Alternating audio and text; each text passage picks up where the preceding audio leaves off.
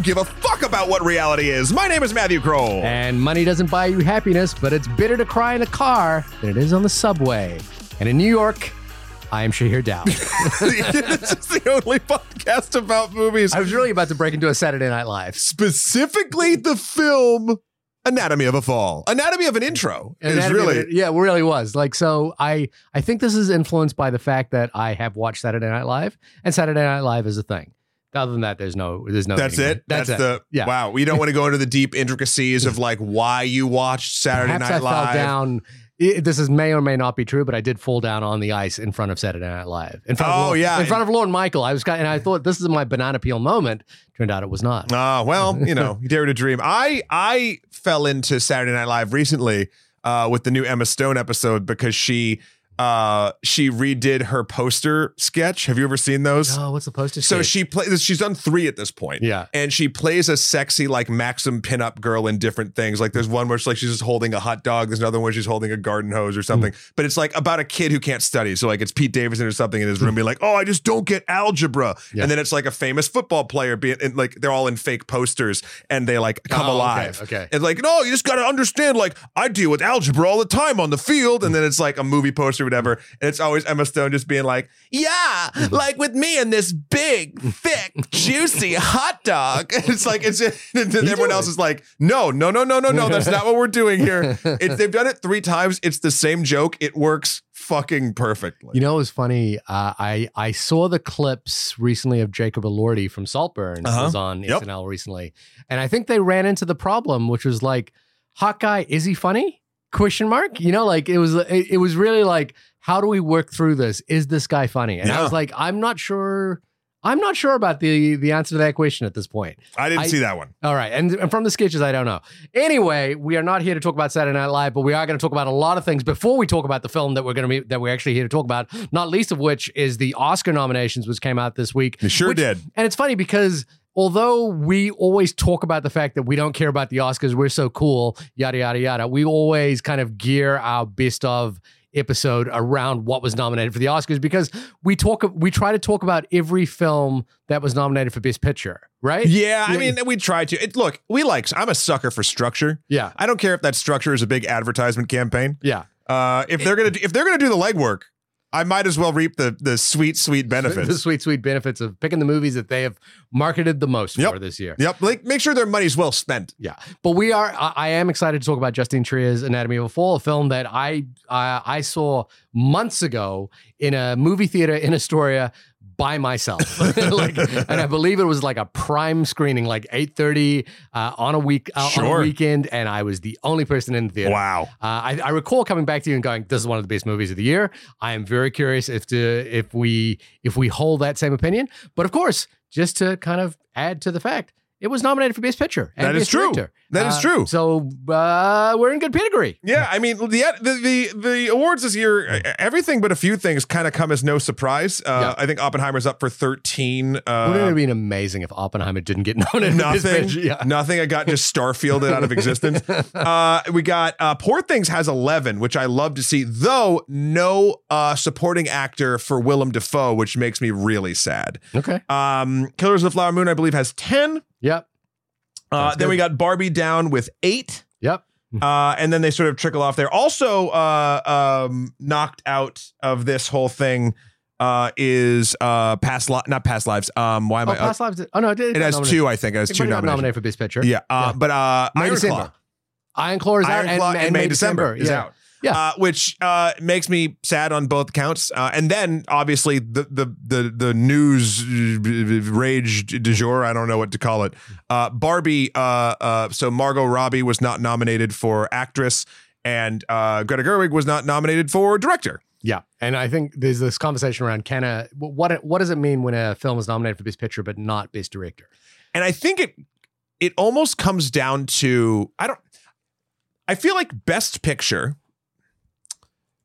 is is one of the most amorphous categories of the Oscars. I think it speaks to the time of the movies coming out the most. Does that make sense? Like mm. because it's about the overarching, I think for lack of a better term, either effectiveness or cultural impact in a or or or potential cultural impact that a movie could have. I know that's not like the same. Like Barbie obviously had a ton of well, it had a lot of box office impact and it had us talking about a lot of things.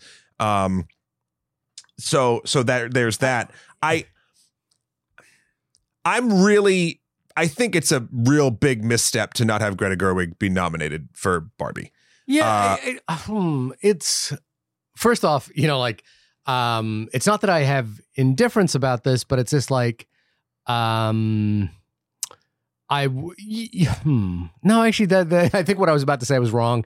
Um, but but but I, you know, look, um, So the interesting thing here's yeah, okay, yeah, yeah, yeah. Sorry, I didn't try no, to no, no. my thoughts here. Uh, so the only one of the best director picks or the Yeah. nominees uh, is, is a Jonathan Glazer for The Zone of Interest. That's the one, one I haven't seen, so I can't speak to that. so th- is that the yeah? So he was nominated for best director. Best director. Yeah. There's also uh, Yorgos Lanthimos for Poor Things, Christopher Nolan for Oppenheimer, Martin Scorsese for Killers of the Flower Moon, and uh, Justin uh, Justine Gillette for Anatomy of a Fall. Yeah. Um, I got to say something here. Okay, get it off your chest. I really loved Killers of the Flower Moon. I, Okay. I I did. I think there was a lot of great work done. Yeah.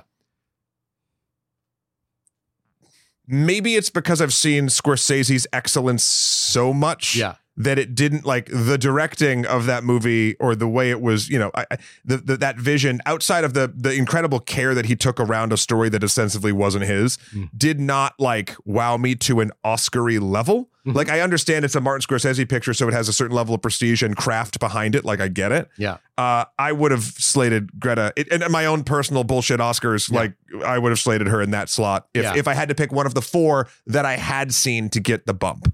Right. So yeah, and I think why the reason why I retracted what I was about to say there is that is I was kind of recognizing in myself that um the Oscars are about packaging a film. Yeah. So so when a film gets you know like the, the big thing was the big five you know best screenplay actor actress director picture uh, and there's only been a couple of movies that have actually won that I, I I can't recall if, no Parasite didn't win that but Silence of the Lambs Parasite got four of the five. I thought. Silence of the Lambs certainly did. Uh, One Flew Over the Cuckoo Nest certainly did. Uh, I can't. Maybe one of the Lord of the Rings did. I, you know, Oscar history is a little bit. Um, you know, I, I'm I'm grabbing at straws here. Um, so th- those are the big five, and and I guess what what where people are reacting to in terms of Barbie is like, does that movie encompass the package? um, for for a nomination. So it's not just the best picture nomination, but it's like best picture, best director, best actress, best actor, best screenwriter. So Um, and and I, you know, look, I Parasite's the last time I kind of felt that way, where it was like there was such a clear package uh, involved there. Um, I don't know if I felt that way in a while. Yeah. Uh, um. So, but but it, but again, it doesn't matter. It doesn't what- matter. It doesn't matter what I think about it. Um. Do I think Greta Gerwig, like, and this this is the thing that comes up as well is that the Oscars tend to be picking or the, the, the voters tend to be picking for the legacy of work as opposed to the work itself. This is you know the, the famous case of Lord of the Rings winning for Return of the King, despite people thinking Fellowship is the best of the three. Yep. But it wins for like the cumulative effect Yeah, of yeah, the yeah, three of the, those films. And Martin Scorsese, uh, you know, certainly just picks up the sort of cumulative award. Um, uh, Greta, Ger- uh, Greta Gerwig, I, you know, like I would have nominated her for Lady Bird, for example, but you know, I believe she was nominated for that. yeah, and that's that's the film that I would have picked Yeah. her to win for. You know what? You know what I mean? It's like it it's nebulous. I, I, Yeah, but she also has that Little Women, a bunch of other movies. Like we could we could also vote three for her of, here. All three of her films have be nominated for Best Picture. I, yeah, Yeah. but like so cumulative, it could build in that. The thing that I I find interesting, and this is no knock to uh, Margot Robbie. Uh, you know, I, I'm looking at the best actress uh, nominees right now, and I haven't seen Nyad and I haven't seen uh, Maestro, so I'm not going to count those as a knockoff list. Yeah. But I will say between Lily Gladstone, uh, Sandra Hüller, and Emma Stone, Yeah. I don't think I'd knock any of those three off. Those for, are three incredible performances. I wouldn't knock her that off for Margot. One one thing I am very very happy for though, and I think because I think Margot's story of how she championed for Barbie and how she behind the scenes produced the fuck out of this movie, and that's what she's nominated. and that's where she's nominated. And I think I. I if I was uh, a conspiratorial man, Mhm. I think doing this decision the way that it is done is a real way to start shifting around uh you know uh things could go this that and the other thing also start a conversation before the oscars and then have everyone be happy again when barbie wins yeah. uh now i know that that's not exactly how it works but if i were to game design this thing that's how i do it to get optimal coverage, Yeah. viewership, and catharsis. Okay. Um, anyway, it'll be interesting. It, uh, you know, just the other thing is um, that we talked about is the Variety does like this interview with an Oscar voter every year where they talk to, you know, and you realize that it's not, uh, there's no grand design to this. It is a accumulation of uh, both uh, a group, a massive group of Yeah. Oscar voters, many of whom's interests diverge in, in very different ways, and also who has the most money to throw at it. Like to me, the Iron Claw not getting a nomination speaks to how much money was spent on that campaign by A24 versus how much they would have spent on past lives or something like that. Yeah. And whether sometimes as well, whether like the money reflects a resonant point, like past lives, you know, which came out much earlier this year, seemed to linger in the public consciousness for a while, whereas the Iron Claw maybe didn't. Well, the Iron And- Claw came out at a Came out later in the at year as an well. odd time. Yeah. I was gonna say, I think with um, and the- zone of the interest, zone of interest, I'm actually quite surprised by. yeah. Yeah, I'm I'm excited to. Have you for- seen Zone of Interest? I haven't seen it yet, Yeah, okay. but uh, I I'm a big fan of Jonathan Glazer, and I'm very curious to see what he does with that. Uh, so best original score also has Indiana Jones and Dial of Destiny, which means um, John Williams. John Williams has the most nominees of any human alive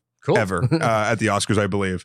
Uh, there's a bunch of like little small things in here that is kind of fun. yeah, yeah. Um, uh, so we'll see how it goes. I also love that Godzilla minus one is up for visual effects. Yep, I think that's really great. that they had of uh, of them uh, reacting to the nomination as well. Oh, Love- oh, love really? I haven't those. seen that. Yeah, love Uh, watching that. yeah. Anyway, I I I I think this is going to be a good show. Uh, I don't but know. but but as the years go on, my interest in like who has won and who hasn't, you know, has waned very significantly. it goes And- up and down for me. and, and and only because I think part of what we do in the show is like we we look at films analytically from uh, the point of view of like what is worth your time and and you know sometimes the, you know there's a film on here that we did this year the eight mountains that's nowhere to be reflected in the oscars and that is very much a film that i will be championing as one that is worth your time yeah. and so you know it doesn't really matter to me what you know what got nominated Sure. I, I i do love it when parasite wins i do love it when moonlight wins you know um I uh, I think there's only three Best Picture noms I haven't seen: is American Fiction, which I am dying to see, Maestro, and Zone of Interest.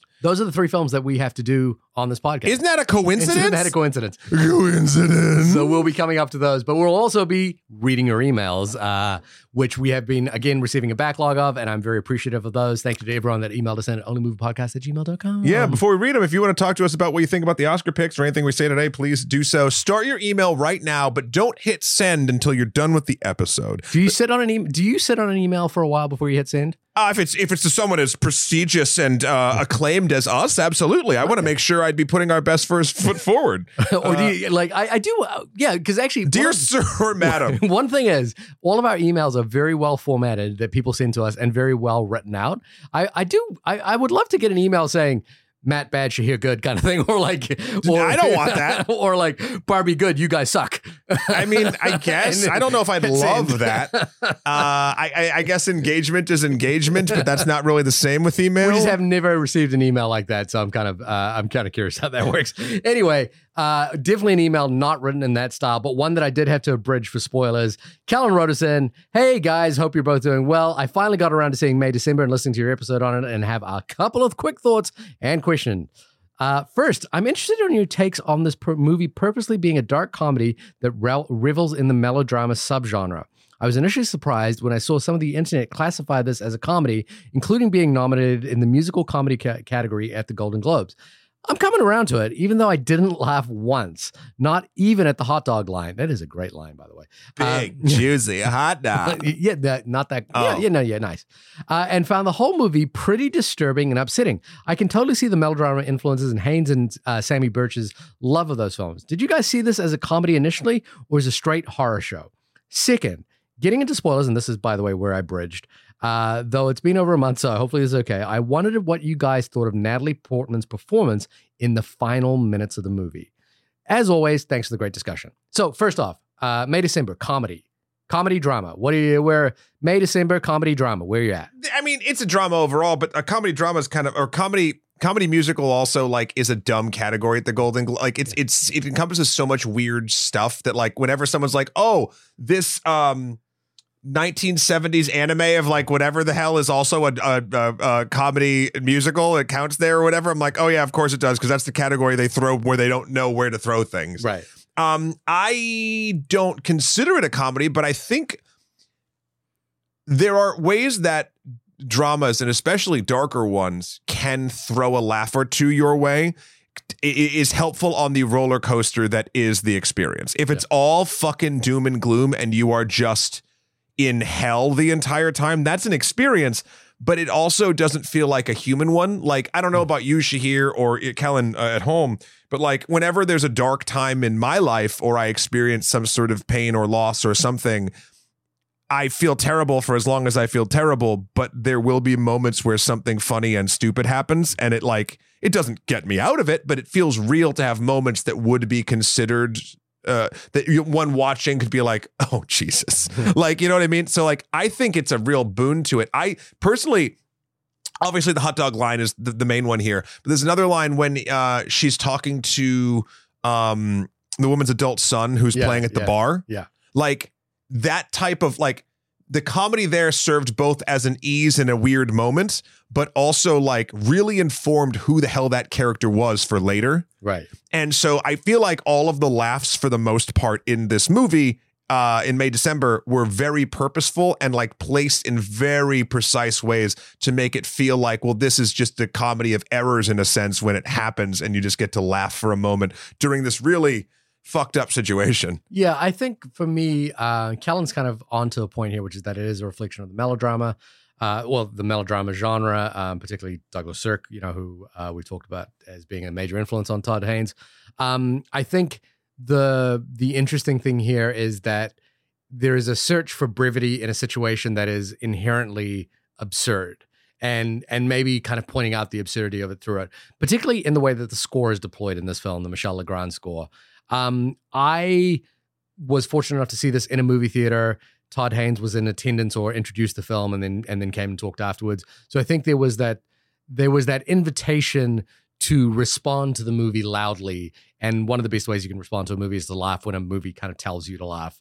Um, so I I did find it kind of amusing um, at times, and then and then uh, Callan in this email kind of asked us a question about Natalie Portman's final moments. There was a strange moment towards the end of the movie where I think I I turned to uh, the person I was sitting with or after the movie, and I was like, "Was there a vibrator in that scene?" And I didn't, you know, like it felt like they might have been, and I, you know, we never see it, but I was like, "Was there a vibrator in that scene?" That's an Um, odd it was it was an odd pull because there was this sound, and I was like, "I'm just not sure if the subway's running past the movie theater at this point." I didn't it catch that. In my house, there wasn't there. yeah, but but it felt like there was like something happening in the scene, and in the in a way that made it funnier for me was like we were you know because he actually thought the same thing, and we were like kind of bemused at the idea that they might have been that the film didn't show, or they might not have been, and we were just imagining it. So Chekhov's Chekhov's vibrator. Um, so again, I'll, I'll leave that for my uh, ska band. yeah, Chekhov's vibrator. That's a good name. Um, I'll leave that for interpretation for now. If anyone else has seen the movie and uh, knows what I could possibly be talking about, uh, it has to do with one of Natalie Portman's final scenes. But as far email as, in. but as far as the performance goes, Shahir, As far as the performance goes, well, I mean, the the idea that there would be a vibrator in the scene kind of enhanced it for me and made it more absurd. And I think it played to the the sort of the idea that the film was finding humor in the absurdity Sure. of it. And again, the greatest example of this is Stanley Kubrick's Doctor Strangelove, finding humor in the absurdity and Yeah. finding the absolute, you know, like pushing the situation to the absolute limit so that it is funny. Charles Melton, the, the funny, the interesting thing here is that Charles Melton feels like he's in a drama, right? Like he feels like he is uh, firmly within a Yeah. drama, uh, within a drama film. So it kind of plays that balance. but there are funny way. moments too when he's like with his son when he's getting weed. yeah, yeah. But but then it's like it's, Oh, yeah, it's, it it's, gra- turns. it's grounded in a yeah. in but a that's in what a I'm saying. Yeah, The humor is realistic. Uh, as far as her performance, it's funny. I thought she did a great job in the movie. I was not particularly sad that she wasn't nominated for Best Actress. Um, because that scene, I, I don't know. I've talked about this before. You know, I hate, not hate. I have a hard time connecting with stories about writers writing or researchers research. We've ta- it's Actors yeah, yeah, acting. yeah. And so while I think like what she does in that scene Mhm. is an exquisite um example of craft, Mhm. I I I'm like, what a great what a great exercise that was. Mhm. and I don't really like, I don't know, it didn't it didn't pull me more into the character. I was too busy looking at the great acting uh, exercise that Natalie Portman was doing. For if uh, for Cal, uh, Callan, if you didn't see it, I think a good movie to check was Richu. Oh, I've forgotten how to pronounce his name, but uh, Drive My Car, which was nominated a couple of years ago. Um, the film is a portrayal of a theater actor working through his trauma through a performance, um, and it's an interesting one to kind of compare May Yeah. December to. It'll be Also, interesting yeah. well, one to revisit. She, she does. Uh, Natalie Portman does a wonderful job in that film, and also I don't know if you saw there's recently a viral video. I don't know if it's recent or or old, but it's her meeting Rihanna. They both Okay. meet each other outside like a car, and they both fangirl so fucking hard. It is adorable. She it is- a great SNL. She does. She was great on SNL. Yeah. Oh, yeah. No, Yeah. Natalie Portman slays in everything, but I, it was just so funny to see both of them, these Yeah. two like women at the absolute top of their game, Yeah. just like fold for each other. It's very, very funny. Uh, what does Jacob write to us about? Oh, Jacob says it's been a while since I have written, and I love writing in, so it's time to remedy the situation. Uh, I firstly want to know your thoughts on movie advertising that gives the impression of a movie that is starkly different from, well, the actual movie. So, what, yeah, I get what he said. I, I see where this is leading. Uh, he continues, This has been on my mind because Wonka and Mean Girls are musical films that really hid that fact in their trailers. I went to both not thinking I was seeing a musical. I personally don't mind such a surprise, but I was curious if you think this marketing strategy is disingenuous or it is indicative of a lack of faith in a film by its distributor. If the strategy is to identify and win over audiences that might not usually see a certain genre, I'm good with a bit of exposure therapy. but if it's just a swindle for money with no real expectation of providing the swindle the swindled audience with something that they might enjoy, I'm less on board. Another example in a different genre uh, was I vaguely remember Mother. I love Mother so much being advertised uh, to appeal to horror fans. I think that delivered. That's my personal take on that. Uh, Jacob uh, continues. Also, I wanted to share a new type of movie going experience I had. Before seeing a Ferrari, I read the screenplay, or, well, half of it because I was a little pressed for time. and then I read the second half after my viewing. It was pretty neat to see the blueprint that led to uh, what was created for the screen. I decided to do this because I wasn't sure if I really wanted to see Ferrari, but knew that I would find this exercise interesting regardless of whether or not I loved the film. Ha- have either of you ever done something similar or have any fun tips for uh, uh, a neophyte on things to look out for when poking through a screenplay as a fan of the medium? Thank you, Jacob. Thank you, Jacob. Uh, okay, let's let's back up. Okay. Actually, no, let's start with the screenplay thing because we just finished that and we'll back up from there. so uh, this was a I, I did email Jacob back. Uh, this was an exercise that we had to do in screenwriting class, Same. and uh, it was it's I, I find it really really useful, particularly when you read something, and go I don't know if this is going to be a good film, and then you watch it and go that was great, or vice versa, where you read something that was great and don't feel it made it necessarily a good film.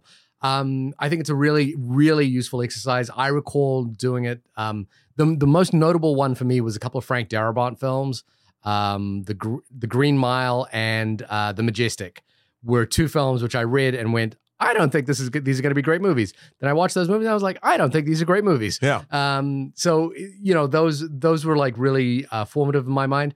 I, I really do think it's a great exercise. It is a very specific exercise for people who are interested in writing because it it's you are ruining the movie experience, um, but purposely ruining it because you want to see how the movie is constructed. It kind of helps to watch the movie a couple of times as well and just think about how that structure works. And it's one of the reasons why I miss the the the sort of the DVD extra. You know, the DVD extra was really a worthwhile um, thing for filmmakers. I think P.T. Anderson talked about it a while that his main source of you know like film school was watching just a lot of DVD commentaries. Yeah. Um, you know, where people are talking about the construction of a scene as you're watching the scene. Um, and realizing how much work goes into that. So I love this exercise. Um, Mike, you know, Michael Mann's a great writer. Um, so I'd be curious to check out Ferrari in that way. And uh, you know, I I you know, Jacob, you're doing it right. There's no there's no right or there's no neophyte to this. It's it's basically read the screenplay, then watch the movie, and then see how you respond to it um, in a different way. You know, like uh, I I I always think about scenes that like I read that don't make sense on the page. And then you kind of see the movie and go, "Oh, that's what they were thinking about with that." Yeah, I, I I've never read a script to a movie before I've seen it. Mm-hmm. What I have done, and it's more to be Did you perfect. just say you did this for screenwriting class? I did. Oh, oh, I've never read the. I've read it after the fact. Okay. Yeah, sorry, not ma- maybe it's not the exact same thing you had said or, Yeah. or whatever. Uh, no, so I have not. Okay. Um, I have read scripts for movies that I have not seen. Yeah.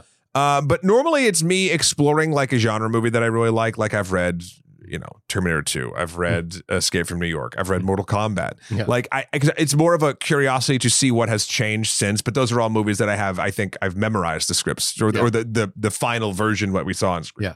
Um, it's always interesting though. I um.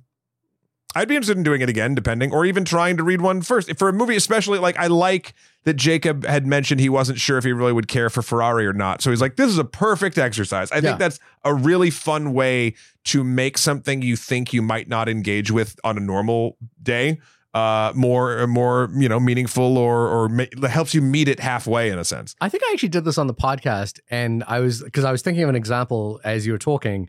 Uh, was American Beauty the Alan Ball uh, screenplay? It's a really fascinating screenplay in terms of how much of it changed um, to get it to screen. Now I know that movie is kind of controversial as a Best Picture nominee uh, winner, um, but uh, I think for the podcast, I read the screenplay rather than see the movie um, for that for that episode. And this is going back like way back in the day. that feels like something you do Yeah, that feels like yeah, that, that checks out. So, uh, welcome Jacob to the Shahir uh, approach to watching movies. and then this Uh, yeah The musical thing. I sent uh, Jacob another follow up email. Uh, Matt Singer over at Screen Crush wrote uh, an article about this. This idea that you know films like Mean Girls, The Color Purple, in particular Wonka, um, weren't really selling the fact that they were musicals.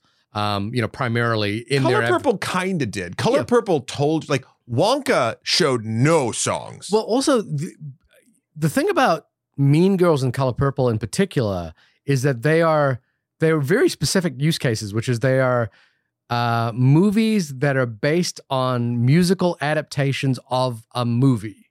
whereas wonka and- and- was and a mu- willy actually, wonka as a musical Yeah, and and actually also of a book, both adaptations of books originally as well. So, um, I you know I don't know if it's it's a case of swindling per se as a part as a maybe as a, as much of a marketing decision. I think in the case of Wonka, Wonka was actually done very very well at the box office.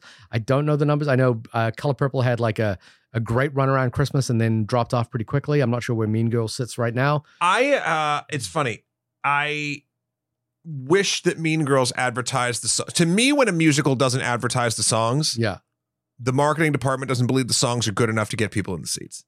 And because otherwise, why would everyone always leads with the thing that they think is going to get people in butts and seats? Now, whether or not they're right about that, that's one way. Of, that's you know, I can't say that. yeah, But I did note specifically, especially like in the logo for Mean Girls, they hide a musical note. right. And I'm like, okay, but also until I learned it was a musical, Hmm. I was like, you're fucking remaking what 2006's Mean Girls? Yeah. And Tina Fey is playing the same like what the fuck? Hmm. Like why? And then I was like, oh, it's an adaptation of the musical. They got the woman who's in the the music. Like I oh, okay, I get it. Yeah. That would have made me again, the movie is probably not pointing at me, Yeah, but I love Mean Girls I do love Mean Girls. yeah. and I I was not excited to see it until I heard it was a musical because then I was like, oh, that's something that is different that I have not seen. But then they played none of the music from the musical in the trailer. I'm like, are you ashamed of your music musical?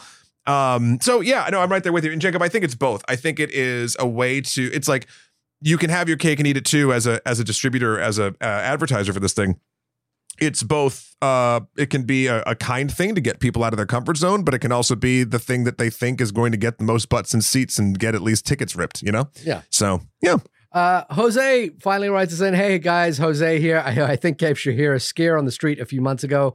Um, it was you Jose, one of the greatest mo- moments of my life was being recognized on the street for a podcast. Um, so, so not a scare at all, just a, a surprise that it ever happened. Uh, what a great movie uh, year 2023 was. This past weekend, I've had some time to catch up with Saltburn, Poor Things, Godzilla Minus One, and Anatomy of a Fall, happens to be the movie we're talking about today, and is why your email is placed last on this list. Here goes my one-liners thoughts. Saltburn, even though it was easy to compare films, uh, two films that stuck with me more theme-wise, this is one of the most beautiful 16 millimeter looking films I've ever seen. I've seen in a while. Also, thank you for mentioning the title of the last song. It is Murder on the Dance Floor. Mhm. Poor Thing, such a funny, thought provoking movie and fun one to talk about. La La Land wasn't a great choice for her, but Emma Stone does a perfect job here. I'm recommending it left and right, and I'm scared of what my reaction might be if people come back to me not liking it.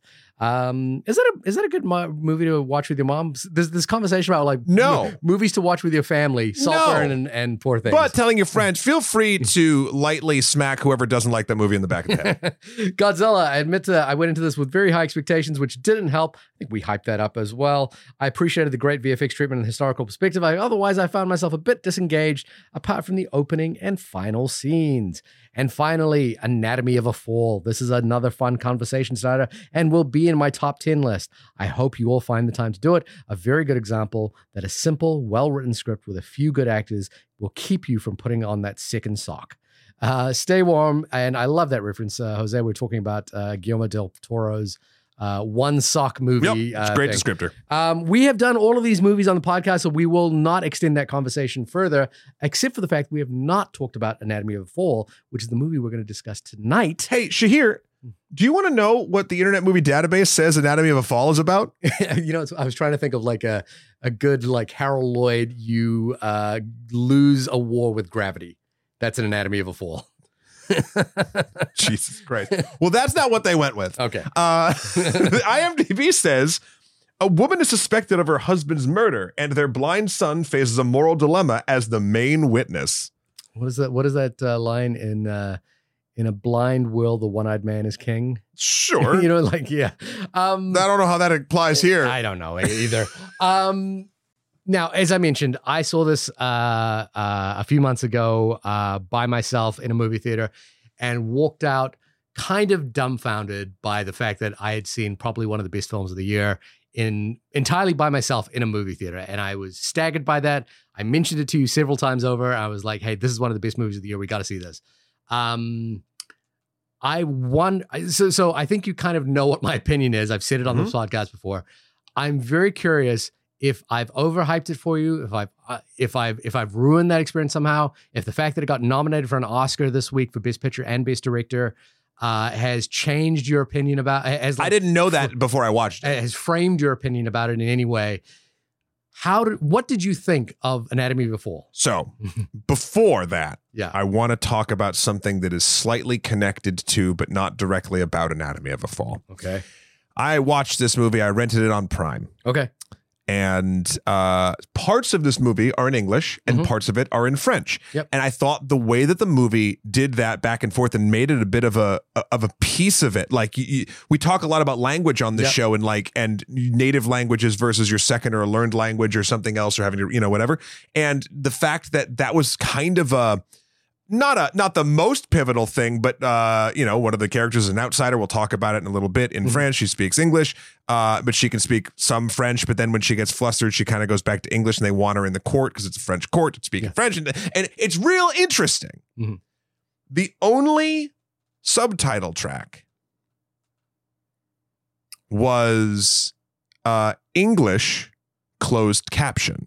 Oh, really? So I couldn't turn off closed caption. So something that act, I'm going to watch this movie again. Yeah. Okay. So a lot of this movie, at least the closed captioning, in my opinion, felt overboard. It was like discordant piano, discordant Yeah, piano stuff, and that's closed and, cap- that's, what it is. What closed captioning is. But It's- like for me, because I, I I I totally want closed captioning to be there for folks that need it. It, Yeah. it lets them experience films. I it, it was such a distraction Hmm. for me because, and I think more so because so here's subtitles that is now three different things. So there's English subtitles, even for the English. Mm. There's English subtitles where I need it for the French. And then there's closed captioning, which I don't need, but distracts me because I don't need them. And again, just for me, I know Right, they right. should exist for other people. I'll just say this: uh, I I I saw this at the movie theater, and I rented it on Apple TV.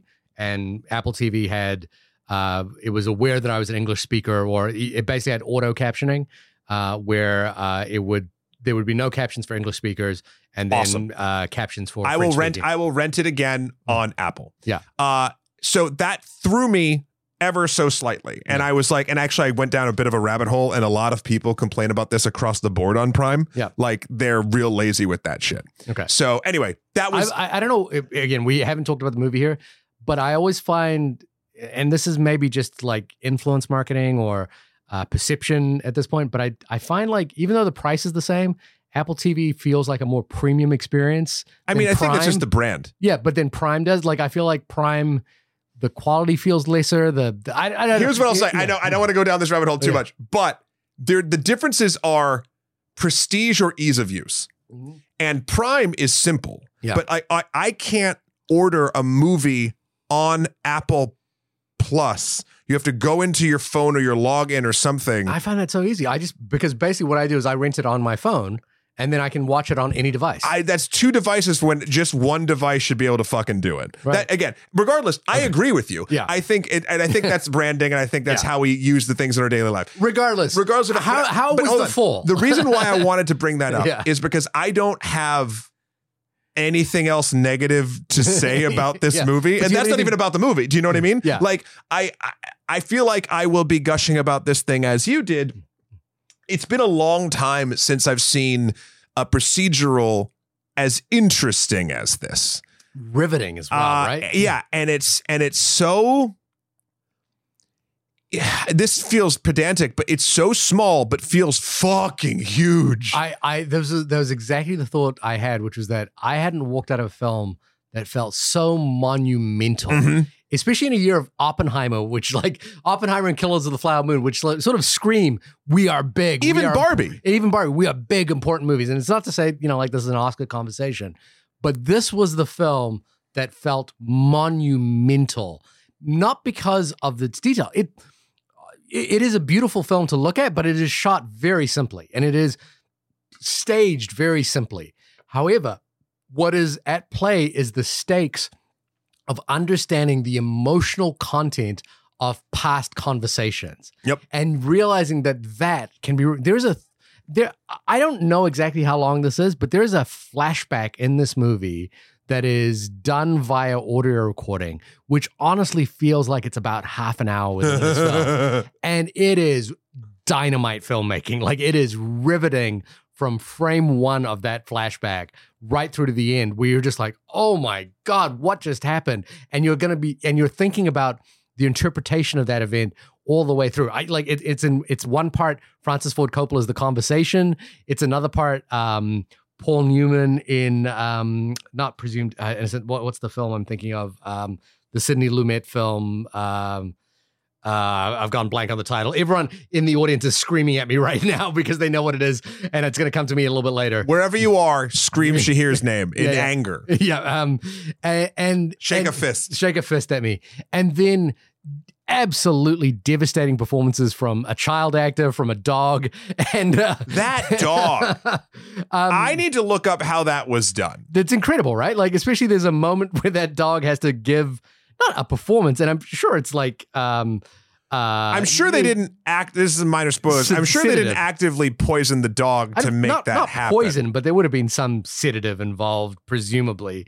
Um, but uh, also the um, uh, the, uh, the the one performance that I, I don't know if has been highlighted very much, uh, but Antoine Reinartz, who plays the Advocate General, uh, is The guy in the red, oh my god, the most punchable face, the most punchable face, but also like the most remarkable performance doing his job. Oh my god! I again, I love me a good procedure. I, I love me a good um, competency porn. You know, like I love competency porn, and this this guy is like the star of like competency porn. He's so good at his job. I'm like, how did he lose this case? Even though, like, you know, the we we should get into the question of like Spoiler, Shahir. of of what we think actually happened.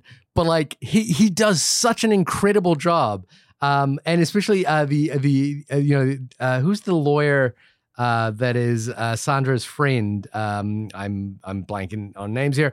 Um, you know, I was like, Oh, Ma- Mathieu- no, Vincent. Yeah, Vincent. Yes, it was like he does a fine job, but you're always like, you're not really convincing me here. Um, you know, like he's basically like, "Are you a good lawyer?" And I was like, he's like, I don't know. Um, I like him because he's not like he's doing. I think he's doing good lawyer work at Yeah. least in the movie. I mean, But what? but what I love as well is that like both of these lawyers get into conversations about the interpretation of art within the lives of these two writers, and and it is it is riveting. I like I said, I can't think of a more monumental film, like one that just feels like you have traversed a mountain to watch this movie. It is full of detail. The, the filmmaker I thought of, I'm, I'm a big fan of his. We've talked about him on the podcast before, was Asghar Farhadi, um, the Iranian filmmaker who's, you know, uh, we did Salesperson, I believe, on, on the podcast, but like A Separation, um, The Past, you know, these are films where basically one incident unravels an entire myriad of of stories about a couple or a relationship. Well, have you seen many of Justine Triet's other have- films? and th- this is the other thing I love about the Oscars, to be honest with you, Mhm. and and I love about the fact that this this this one big at Cannes was that I have I was not aware of Justine Triet as a filmmaker up until this point, and I am enraptured at this point. Yeah. Also, just shout out to Sandra Hüller, who's incredible, but also you know has two films that are uh, gunning for Best Picture this year, and she is the lead of both those films. Um, so between this and Zone of Interest, bravo to Sandra Hüller. and Yeah. again, an incredible performance. Um, I I think we should talk about really. We should get aside from the fact that it's in a remarkably ma- well-made film. It is incredibly, re- eh, you know. Um, I, I think it was Jose or someone was was talking about who to, who to recommend movies for. This is a four quadrant recommend. Yep. Yeah, like this is an easy. You know, Poor Things is like I don't, I can't recommend that to my parents.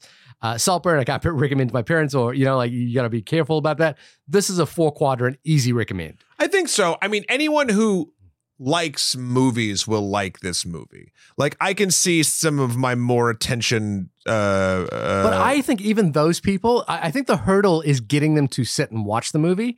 I think once you're sitting watching this movie, it's impossible not to be riveted by this movie. maybe Like, you know, I, I I genuinely believe anyone who sits and watches this movie for 10 minutes is not going to be able to stop watching it. It's it's as Jose says, this is a one sock movie. maybe If ever there was one. maybe. Uh, I think I could think of a few people that might not, but, uh, But but, but, but I think it's still I four quadrant. I It's know still the- four quadrant. I know the type of people you're talking about. What I think is the the hur- the hurdle there is getting them to sit down and convince them to watch a movie about this. I think it's a I think it's a pacing thing. I think it's a, this movie is a bit of a slow burn, not in a bad way. that- I didn't think it was slow at all. I mean, I I, think thought it was think, like riveting, No, it- like I, I think breakneck riveting. Uh, I don't think this movie's breakneck. Oh I, I think no. I think this movie, uh, this movie has a rhythm, and this movie has a pace that is, I found re- it's like attention grabbing, but I would never, I would never call it Oh breakneck. I I see. I, I think there's this thing uh, we talked about. Noah Baumbach is a you know who's one of the co-writers of Barbie. Um, uh, you know when I saw Margot at the wedding or um, the Squid and the Whale. There's Which wedding did you see Margot Robbie at? Margot. Actually, it's funny. Yeah. It's funny. See? That's funny. Yeah. Yeah. Here you go. Um, that was Nicole Kidman because she came to a place. Uh, she comes to a place like this to to feel. Um, Heartbreak feels, Feels good, in a place, like, that. this. Yeah. yeah, yeah. We just made a lot of connections there. I apologize. yeah. There was a lot of side steps. Um, Noah Baumbach, one of the things I love about his movies when he's writing and directing is they are dramas that feel like action movies. Like in terms of like how quickly they turn, how quickly the pace accelerates, how quickly the stakes rise. They feel to me like an action movie. And this felt like that. This felt breakneck in terms of, okay, the first thing that happens is this really awkward interaction where, again, I will never listen to uh, 50 Cent's PIMP in any other way. Um, Only that steel uh, drum only- instrumental only the version. Steel drum instru- I- and I've played it at my house very loudly, and my wife was going, "Turn it off!" And I'm like, "Oh my god!" In about a week's time, you're gonna know what I was doing. Either that, Has she I'm seen it since then? no, she hasn't yet. Either that, or I'm going to end Ah. up dead at some point. Um, but but I think the way that this, you know, the film starts there, begi- you know, immediately afterwards has a has a death, uh, an inexplicable death that leads into a case that in, implicates.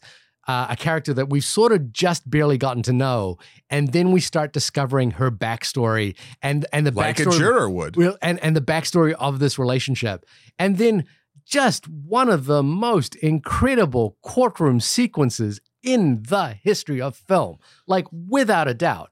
This is up there as you know, like Twelve Angry Men and this, you know, that kind of thing.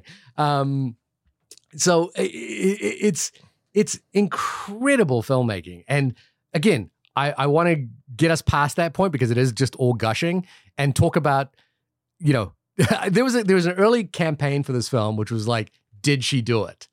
And and I, and it was like, it was you know we talked about the Mean Girls thing just before. It was a campaign that didn't work for what the film actually is. Right. Because the more and I've seen the film twice now, I don't care whether she did it or not. That's not what I'm interested in here.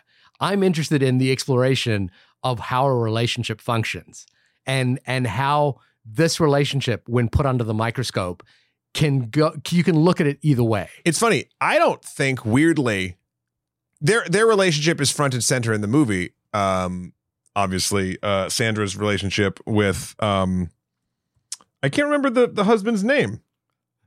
Uh, Samuel? did- uh, no. It wasn't Daniel. So. Daniel's the Dan- kid. Daniel's the kid. Uh, sorry, sorry. We are terrible at that. It is Samuel. Yeah. Is it Samuel? Mil- Maleski, yeah. Uh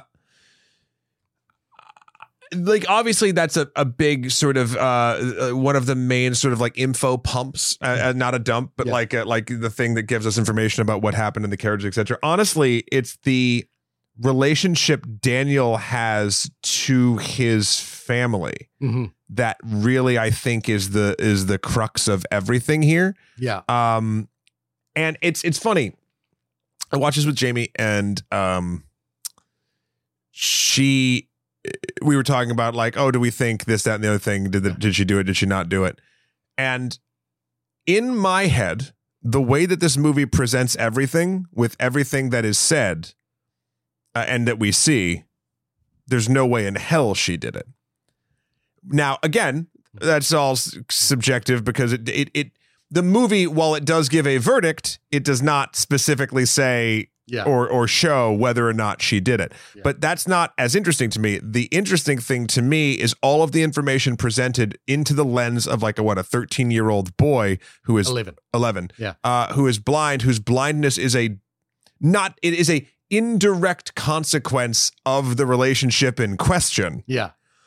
Um having to square all of that in front of a court and make honestly a decision which I think he based on based on everything that that kid does in the movie kind of just sort of like a logic of the why in a way Yeah. Yeah. and uh, I thought that journey, even though the first half is very much about the mother and the father who died, uh, is sort of relationship and, and unraveling that, it the pendulum swings about a halfway to maybe two thirds through to this is fucking Daniel's show, Yeah. and Daniel is the the journey that that character goes on. I think was the most fascinating. And so here's the thing: Do I think that um, Sandra killed Samuel? Yeah. No.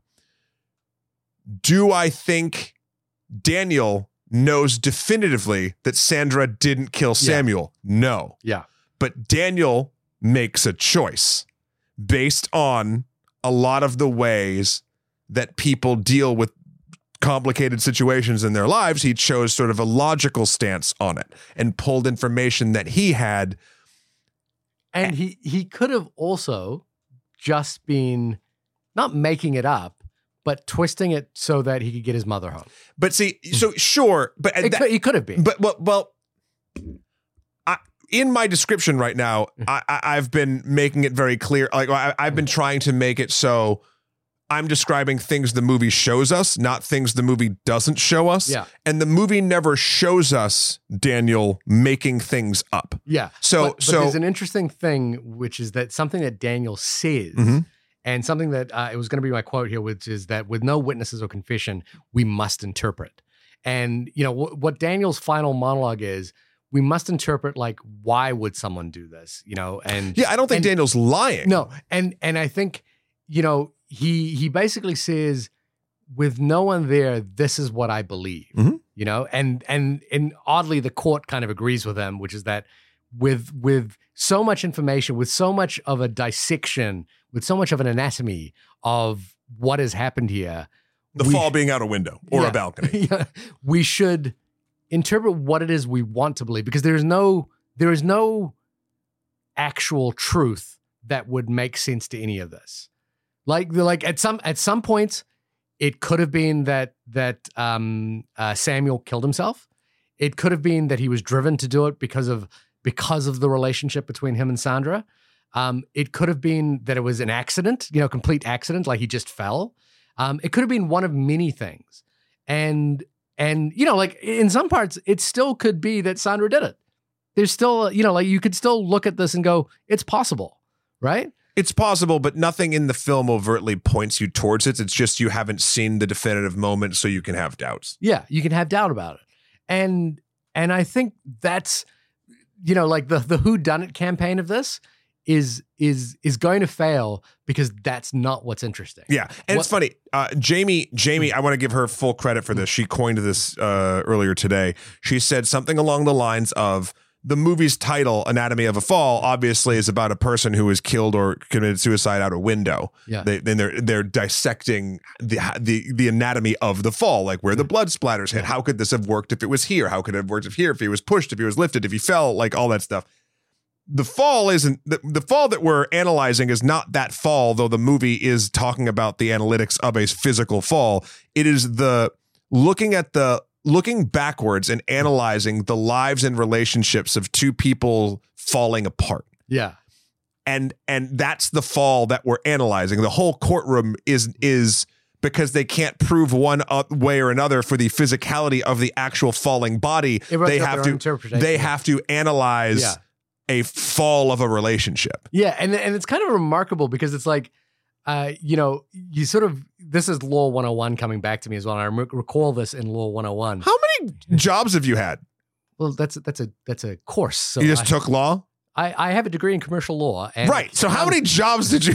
I, I did not, I, I've never been a practicing lawyer. you, you, you, you, you, you're a lawyer. You're a filmmaker. You're the Black I'm a Power Ranger. I'm not a lawyer. You, uh, I have a de- so and it, and by the way, it is not difficult to get a degree in commercial law. Uh, I have a degree in commercial law and accountancy, and I have a degree in um, uh, screenwriting and a degree in film and English. and memorizing your degrees. Yeah, I've it's it's I there was a point when I went up to this when we did the ceremony, I got four degrees at once. Um Motherfucker, including my masters. Um but but uh in law 101 the the the distinction between an adversarial plus an interrogatory system. So in the United States um, and and in New Zealand, we have an adversarial system, which is where the court essentially acts as a um, an arbitrator between two parties who are seeking justice between each other, and the court settles the difference. Or Judy does. Oh, jury, yeah, No, Judy. yeah, Judy, Judge Judy does. jury duty, uh, judge jury duty. Um, but uh, what this film Judge Dredd jury. Did? Judge jury, jury duty. what this movie presents is the French system, which is an inter- interrogatory system. I, I believe that's the, the phrase for it, but or non-adversarial, adversarial, which is, and they describe it in this film.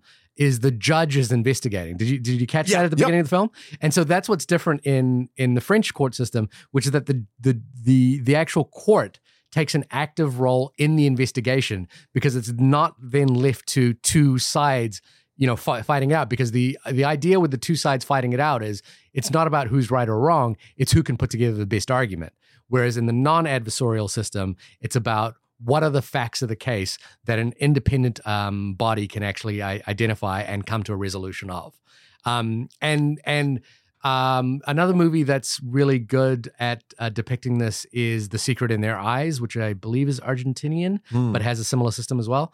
Um, it's fascinating that what happens in the courtroom is that the admissible and inadmissible parts become the interpretation of the relationship. Right. You know, like in an, in an adversarial system where the ground rules are so like laid out about what we have to discover facts. I can't imagine anyone trying to enter in evidence that she wrote this book, which suggested a character's thinking about someone's death as evidence, um, you know, for why she might have been responsible for his death.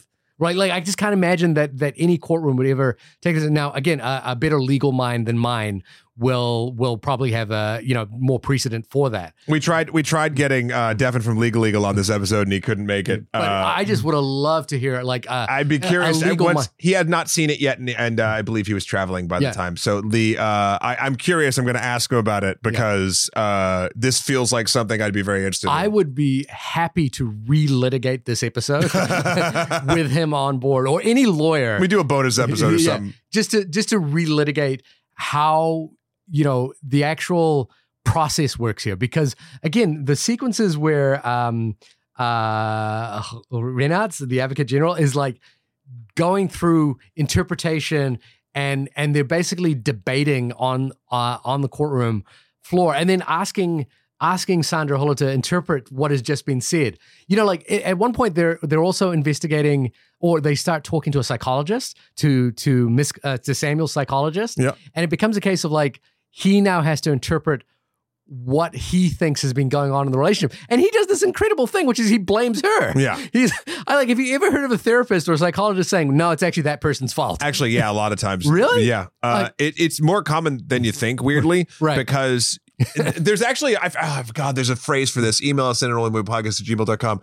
There's a phrase for the the trappings you can get in with the psychologist Mm. that sort of like depending on how weirdly depending on how charismatic the patient is Yeah. you inadvertently do start taking their side Stockholm like- syndrome. i mean but like i mean i guess a distant cousin of yeah, it yeah. um But like he he does, and it's like I, I'm surprised. well, you can have your belief too, and then Yeah. she brings up a good point. Like, well, if I was talking to someone Yeah, the yeah. entire time, like you'd get it from there, and then it's different. So what up? But but it's it's amazing that the psychologist gets up on stage, uh, gets up on the stand, and is basically like, no, no, no, you you uh, you were the barrier to his uh, happiness.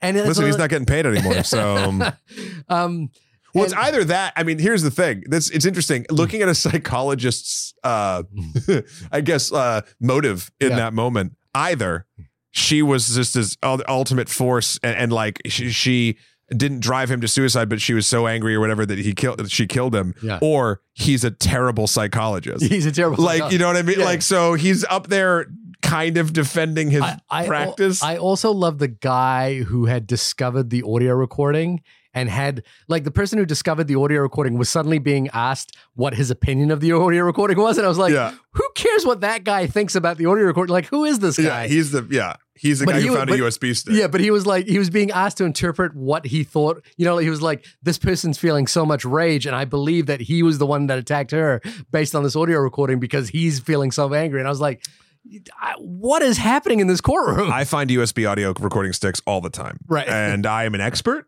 and I know what I'm hearing. he he also felt like he was like pissed off. He- there was something about the way that character was played where it kind of felt like he was pissed off that a man had died because of a woman. Like I don't know why I was I was reading that Oh, like real not incel vibe, but like real like um Sure. you know, I don't know what it was, but there was something about him that kind of read that way. And this is again interpretive. Um, uh, but you know, then it, then you're right, which is the third act of this film is really turning this on the idea that Daniel has the keys to this, and and you know, pulling from Jamie's um, Jamie's interpretation. I think another way to think about this is the fall began when Daniel got hit by a motorcycle. Yeah.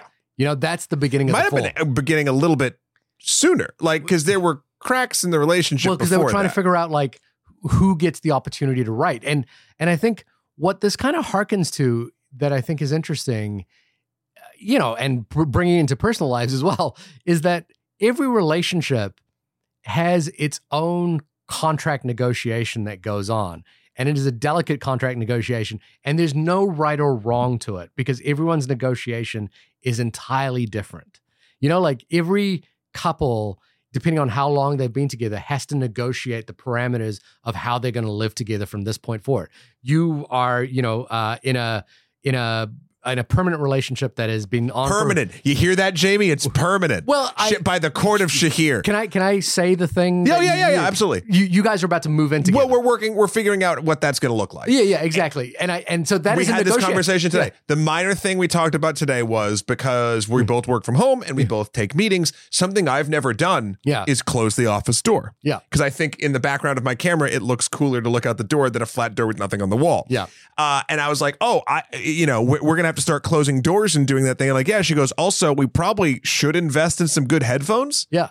Uh, and I was like, yeah, yeah. Like this wasn't an argument by any means, but it was just one of those things where It's you're like negotiating the space. Yeah, and and your negotiation is unique to you and to an outside party, there might be things in your negotiation that are like ludicrous, but it's like but they work for you. Yeah. You know, and and that's the same in my relationship. There's all sorts of strange negotiations that have gone on in my because you know, like we're actually um it was funny, we just went to a wedding last weekend or a couple of weekends ago and I posted a photo because we were in a photo booth and um and I found that we had this old photo from another photo booth that was 15 years apart. And so I said, "This is what." Oh, I saw those. I think I saw those. On yeah, social. this is what 15 years looks like. And everyone was like, "This is your 15 year anniversary," and I was like, "Actually, we're coming up on 20 years Yeah, right now." yeah. And I was like, "Oh my god, it's been almost 20 years," and it's like it's been an incredible 20 years, and and It's it- half your life. it is half my life, and it's like the parameters of that negotiation. It it's not a one time thing. It is fluid and changes, and it changes depending on the day. Negotiations are actively commencing. Then negotiate. Then there's no end to negotiations. Um, and so I I think in terms of this film, what's really fascinating is like this couple had this immense traumatic experience that led to profound guilt and shame within it.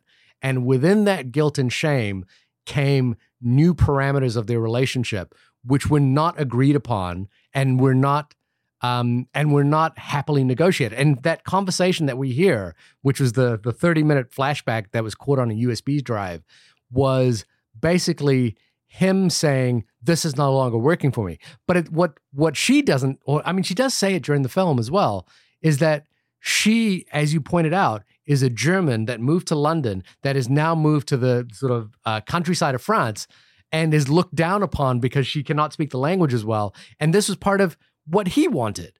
And so she's living this life now where he- she is like, you know, made a made a huge compromise to a husband whom she is angry with for having argued. I don't know if neglected is the right word, but like there's this thing that's happened that that they share that she blames him for, that he feels shame for, that you know, even though he wasn't the person that was there, it was just that he he made a choice at So- a moment. There's something interesting. Uh, I found myself being like, who in this argument, taking the murder out of it, Yeah, yeah, who in this argument do I agree with? yeah, And I find that I lean towards her with the exception of she rambles on, not rambles, she she she makes very salient points about all those choices. Yeah. She they, they made the she made the sacrifice to go out there. She's doing this thing. They had to do the yeah, da, da, da, da, da. Um but there's an interesting thing that always happens in all these conversations about relationships. Yeah. And that is both people decide to stay in them. Yeah. And that is something that like kind of evens the playing field in my opinion because they I'm not saying breaking up is easy, especially when your lives are entwined, especially with a child. Yeah. Like a thousand percent yeah, but there's an active choice to stay in it. Now, in some cases, and- and life changes people. Now I'm just going into relationship advice, Yeah, but in, yeah, in the yeah. case of the film, even if they were happy before and then this accident with Daniel happened just due to a, a- an accident or, or negligence or however you want to put it, yeah, then that changes one member that changed him and kind of broke him a bit. Yeah. And he became depressive. He became possibly suicidal yeah, and uh to not as a person on the other side her to not um think it felt like she didn't feel like the, the she felt like the concessions from her had already been made for that fact Yeah. when there's no real squaring that you have to, if you're you know with someone with a depressive or, or anything like that or, or, or something that changes people you can get hit on the head and have a whole bunch of different stuff you know Yeah. or whatever there's a choice Yeah. you stay if you do and so then when it becomes like well i did this for you and you did this for me and this whole thing it's like you're both choosing this right. It, the- and it's hard and it's difficult but like no one can be right again before the murder uh, because both parties are is it murder? choosing Murder is murder the right word? maybe Yeah. i don't know Was was it murder on the dance floor? Yeah. Um. The other thing is that she had an affair. She had a couple of Yeah. You know, like so she broke the boundaries. but she had an affair because he fell off the face of the earth after the accident yeah. And and that's the thing. It's like but this, yeah this I'm, all I'm not saying relationship I'm, stuff I, I'm not suggesting that the affair means that she broke the boundaries of the relationship. You know, because as you say, they're still in the relationship. Um, well it could have done both Yeah. like that's the weird thing but like, also, and then our introduction to the film is him being obnoxious, like with this music while she's having an interview. yeah You know, so like you're you're seeing this kind of because she's an attractive journalist and she knows that uh, he knows that his wife is bisexual Yeah. and like he maybe is not jealous but at the same time he's like well i can be a dick because you've cheated on me before and i know you're going to flirt with this lady so fuck you. Yeah, like there's like It's and then so we get a conversation with that lady where she's like, "Was it a seduction?" And he's like, and, "Like I couldn't believe the the the lawyer was asking this question. Was it seductive?" And she's like, "No, it just felt like a normal conversation. She Yeah. just she just seemed like she was being nice." yeah. And then like you know, it was weird that this music was playing so loud. As like, there's when when I said at the beginning, this film felt monumental. Is that a? It felt like a depiction of ordinary people in a way that was both realistic and and captured the the kind of multifaceted look at a human being that movies rarely encapsulate Yeah. like like Thousand percent. this is not a dig like uh, oppenheimer is a movie i love right i, I think it's I, I we talked about it on the podcast i think it's very good there are many one-dimensional characters on in that film I would that- argue most of them. that don't feel like real human beings they feel like ideas for human beings Yeah, they feel like Christopher Nolan's various pieces of his psyche made Yeah. into people. Pu- yeah, puzzle pieces made into made into uh, given dialogue. Um, that's not to say that you know, not to say that I don't like that film immensely. I think no, I do. I love archetypes. yeah, and and I also loved what that film, you know, the sort of mountain that that film was trying to do. But this also feels like, like, like Justine Triet managed to embody the film with such a degree of realism and complexity that you just don't see. And it's like it takes time and effort and skill to do that. And it's done so well here and so fluidly that at times you don't feel like you're watching a movie. That's that's what I was going to say. It's beyond realism. Yeah. It's it's it's it's audience surrogacy in a way few uh, uh, experienced ever so fewly in uh, that's Hmm. a terrible way of putting it, but in movies, That- like like it just doesn't happen. Yeah. Um, because a lot of movies just choose not. I mean, there's obviously craft behind this film as well, Yeah. but many movies outside of this don't take the time to do that because that's not what they're trying to do. And it's real interest. Maybe they are trying to do too, but like it is just real interesting when you get to see something like this after not seeing something for a while. Like, yeah, like we're going to talk about zone of interest in a couple in in a week or two or whatever. I think that is going to be one of the most formally restrictive films that we're going to see, and it's got Sandra Hüller in it as well. It is like a that film.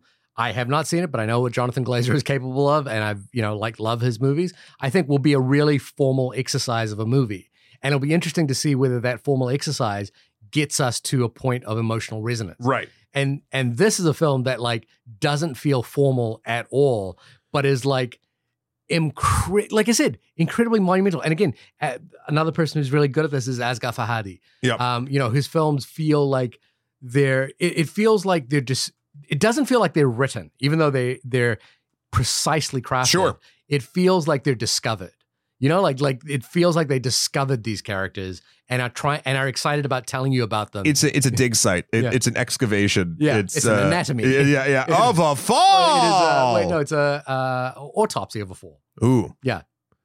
Uh, in an investigation of a tumble. Uh, gravity you win again gravity You win again, Gravity. Gravity is the real winner. anyway, we both, I think, love this movie. You should go see it. You should go experience it for yourself. It's funny. We just spoiled the whole goddamn thing. It doesn't matter. it like, doesn't matter like you could go watch it and Yeah. you'd have just as good. This this could be a uh uh depending on the script. This could be a movie you read the script first and then go watch I, it. I would be fascinated to read the script and again just also the thing that you mentioned the language thing is so well played Perfect. it's like you know like she she she uh, mixes and matches she has to speak to her um like the the the actual courtroom uh the the judge says that the um the guardian of daniel while the trial is on has to speak in french like they have to speak in french so she's kind of automatically the Guardian doesn't have to. That Sandra has, has to, speak in french in front of of the child. Guardian. Yeah, in front of the Guardian, because she doesn't speak English. Yeah, exactly. So it's like it's it's just you know um I harp on it all the time. I I hate to feel like it's like the the the thing that I kind of get on on, but it's just like how rich is the story because of that? You know, like how much does how much how much deeper does the film get because it embraces the language? And then at the same time, my my brain was like, man, these Europeans who can speak like three languages, they're so smart, they're so cool. They only have three degrees though, so you got one up on I, that. yeah, but I can't speak. I can't speak. Although I played, um, I played uh, pool with an Albanian this week, and uh, I'm gonna have. To, is it Persian? Pers, uh, Persian Diche? I don't know. which- what are you I talking trying- about? I was like learning a couple of Albanian phrases. So I'm trying to like pick up some Albanian well, phrases. it's, this isn't the time. Pershinditje. And I was That's like, pool. that, that, no, that's hello Oh, in Albanian. welcome to the pool. Anyway, I was like, I love it. I love it. I All love right. it. Such Well, a great movie. this has been the only podcast about the film Anatomy of a Fall. Uh, Shahir, when you are not pontificating on a very force of nature that pulls you towards the Earth's core, where can folks find you? You can find me falling at 9.8 meters squared um, at my website, www.shahirdaud.com. That's S-H-A-H-A-R-D-A-D.com. Or uh, my company website, suvanova.com. That's S-U-V-A-N-O-V-A. Matt, when you are uh, performing an autopsy on Sid Force of Nature, where can people find you? You can find me debating gravity, and that means me talking directly to it and trying to disprove whatever gravity wants to prove or in whatever legal system it has over at my website, uh, extracredits.site. Go there. Don't go to my personal one. There's literally, I went there the other day. I'm like, I haven't looked at this in 10 years. Yeah. Uh, please check out the good works we're doing over there, both on the YouTube side, Extra History and Extra Credits. We're wrapping up our Wu Zetian series, which uh, has been an absolute delight. And we just released uh, uh, credits about uh, the internet killing the board game store, which is really Amazon killing the board game store. But that's neither here nor there. Uh, another another strike against you, Bezos. Oh, we're coming for you. I'm sure you'll notice. Um, ne- next week, We got, so it is going to be one of the Oscar movies. should we decide now? It's American. There's American. But see, there's a couple of movies that didn't get nominated for an Oscar that I feel really Let's Like, just com- plow through these three first. but I, I feel really compelled because they're going to dip out of, and one of them is All of Us Strangers, the Andrew Haigh film. And I'm like, that movie is in theaters right now, and that's going to dip away very quickly. And it is one of the celebrated movies of the year. Um, All of Us Strangers is going to go. Uh, there's a couple more as well. Um, so, but yeah, write us in onlymoviepodcast at gmail.com. Tell us what you're most compelled to see. Um, we're I, I love this this type of movie. I, I look, I didn't know who Justin Triet was honestly before Until this. now. and and I am so excited by that. Next week, will it be American Fiction? Will it be Maestro? Will it be Zone of the Enders? Uh, I know, of the I know it's not. The, it's a joke because every time I read uh, the Zone of Interest, my brain. So the Zone uh, Zone of the Enders is a mech game that came out around the same time as Metal Gear Solid One, Right. and it came metal the demo. No, sorry, I think the demo disc for Metal Gear Solid Two came with Zone of the Enders. Okay. And so everyone bought Zone of the Enders to get that demo disc, myself included. And I try, I, I no, there's no shade to Zone of the Enders. It just never stuck with me, except the name did. Okay. So when I keep seeing Zone of Interest, all I'm thinking of is Zone of the Enders. Oddly, because I produce, I may gave you a Oh, list yeah, of, and yeah. we've actually we're actually knocking through the, a lot of these um, right now. So we've done quite a few of them. Um, yeah, I, it's going to be American fiction or something, but I, I do want to get to all of us strangers. Um, Rebel Moon. and Rebel Moon. If we start I, I gave again, we're like a big mind the curtain. I gave Matt a list of twenty four films, and then Matt tacks on at the bottom of it, Rebel Moon. You covered all the rest. what am I supposed to do? Double your list? Yours is like Rebel Moon. Rebel Moon. If we ever start a Patreon, the first Patreon only episode will be Rebel Moon. I've said it. It's canon. Oh boy. Oh boy. Anyway, we'll talk at you next week. Bye everybody. Bye.